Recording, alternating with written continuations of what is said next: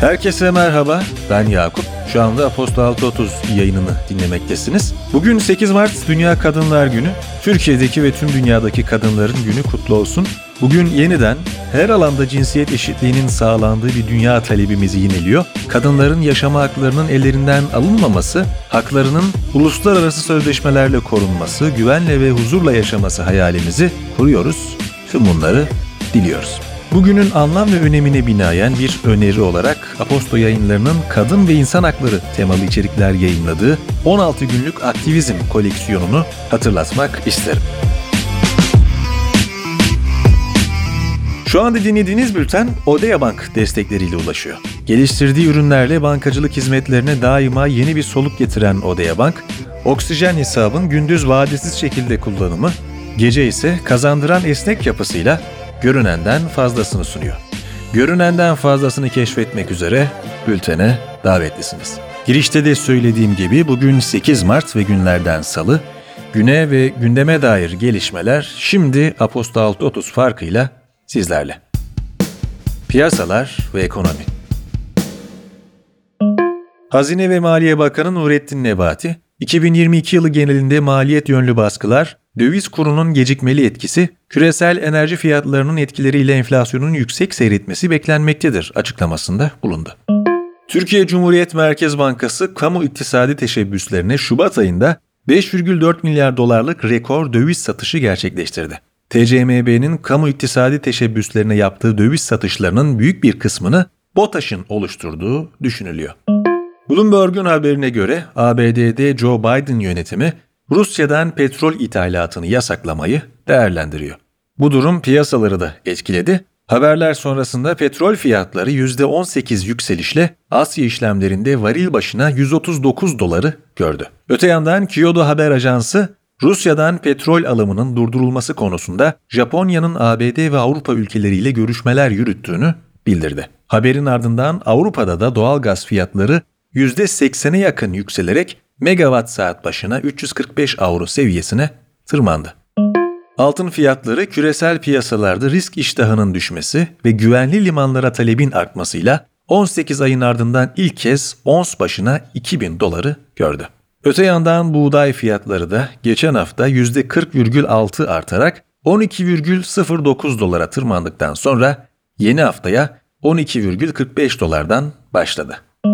Çin, 2022 yılı için büyüme hedefini piyasaların %5'lik beklentisinin üzerine çıkarak %5,5 olarak belirledi. İş dünyası ve teknoloji Ukrayna Devlet Başkanı Volodymyr Zelenski, Elon Musk'ın Ukrayna'ya Starlink hizmeti sağlamaya devam ettiğini duyurdu. Zelenski, Musk'ın tahrip olmuş şehirlerde kullanılmak üzere Starlink sistemleri gönderdiğini belirtti. ABD merkezli oyun şirketleri Epic Games ve Activision Blizzard, Rusya'ya oyun satışlarını durdurduğunu açıkladı. Epic Games, kararı Ukrayna'nın işgaline tepki olarak aldıklarını belirterek, diğer çevrim içi iletişim araçlarını dondurmayacaklarını, bu araçların herkese açık olduğunu bildirdi. Geçtiğimiz hafta Rusya'daki yayın hizmetini durduracağını açıklayan Netflix, ülkede halihazırda devam eden dizi çekimleri de dahil tüm hizmetlerini askıya aldığını açıkladı. TikTok, Rusya'daki kullanıcıların canlı yayın yapmalarını ve platforma video yüklemelerini geçici olarak kısıtladığını duyurdu. Şirketin kararı, Rusya ordusu ya da hükümeti hakkında yanlış bilgi yaymakla suçlanan bireylere hapis cezasını öngören yasanın ardından geldi. Samsung, mevcut jeopolitik gelişmeleri gerekçe göstererek Rusya'ya yönelik sevkiyatları askıya aldığını duyurdu. Şirket bir sonraki adımlarını belirlemek için Rusya ve Ukrayna arasındaki gelişmeleri izlemeye devam ettiklerini belirtti.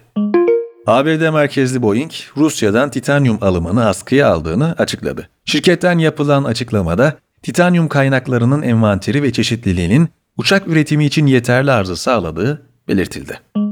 Samsung, geçtiğimiz günlerde siber saldırıya uğradığını ve verilerinin bir kısmının çalındığını açıkladı. Kullanıcılara ait kişisel bilgilerin çalınmadığını bildiren şirket, Galaxy model telefonlarla alakalı kaynak kodların ele geçirildiğini söyledi. Politika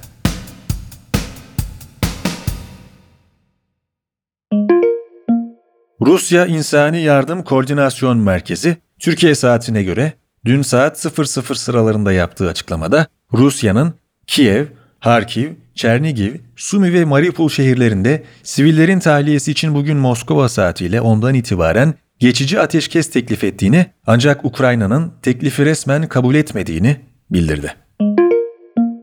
Emniyet Genel Müdürlüğü, 8 Mart Dünya Kadınlar Günü kapsamında belirlenen yer ve güzergahlar dışında yasaya aykırı şekilde eylem yapılmasına izin verilmeyeceğini bildirdi. EGM, 8 Mart için 18 Şubat'tan beri 46 ilde 15.574 kişinin katıldığı 174 etkinlik düzenlendiğini, bu etkinliklere katılan 12 kişi hakkında yasal işlem başlatıldığını duyurdu.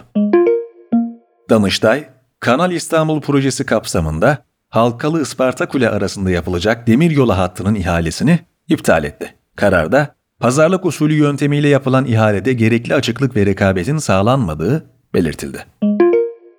Hazine ve Maliye Bakanı Nurettin Nebati, stoklarda Temmuz ayına kadar yetecek ayçiçeği yağı olduğunu belirterek kuyruklar varmış gibi sanal, sonradan üretilmiş fotoğrafları üretenlerle bir iletişimimiz olacak. Operasyon çekenlere karşı biz de operasyon çekeceğiz, dedi.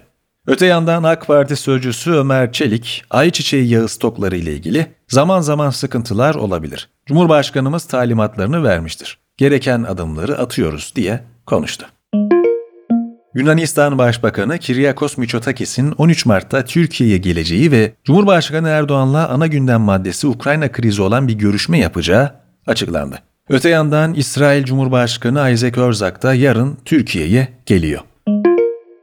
Rusya Dışişleri Bakanı Sergey Lavrov, ABD'den işgal nedeniyle uygulanan yaptırımların ülkesinin İran'la olan ticaret, yatırım ve askeri teknolojik işbirliğinin etkilenmemesi garantisini istedi. İran merkezli haber ajansı Tasnim'e göre İran yetkilileri nükleer anlaşmasının canlandırılması için yürütülen müzakereler son aşamadayken gelen bu talebin İran'ın petrol pazarına dönüşünü geciktirecek ham petrol fiyatlarını yüksek tutmayı amaçladığını ve yapıcı olmadığını ifade etti. Spor Rusya vatandaşı jimnastikçi Ivan Kulyak hakkında Aparadus Dünya Kupası'nda taktığı işgali destekleyen sembol nedeniyle Jimnastik Yönetim Kurulu tarafından soruşturma açıldığı bildirildi. Kurul, Kulyak'ın davranışını kınadı. Formula 1 takımlarından Mercedes patronu ve CEO'su Toto Wolff, Rusya vatandaşı sürücü Nikita Mazepin'i takımdan çıkarma konusunda kararsız olduklarını açıkladı.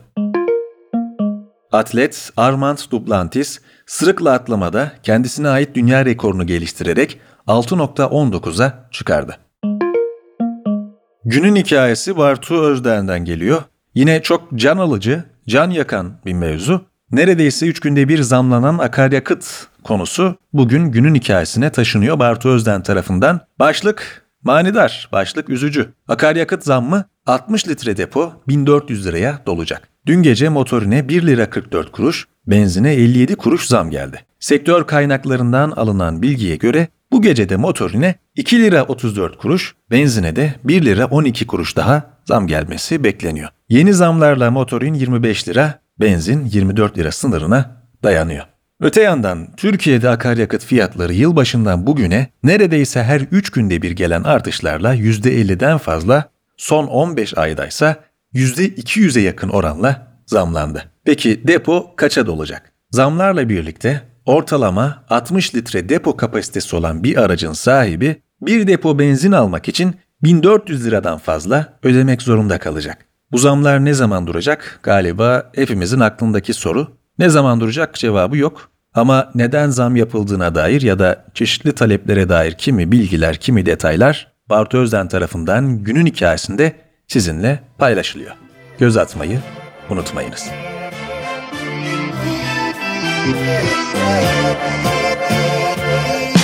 Bir yayının daha sonuna geldik. Ben Yakup. 8 Mart Salı gününde mikrofonun başındaydım ve detayları sizlerle paylaştım. Perşembe günü tekrar mikrofonda olacağım. O vakte kadar kendinize iyi bakın. Hoşçakalın. Görüşmek üzere.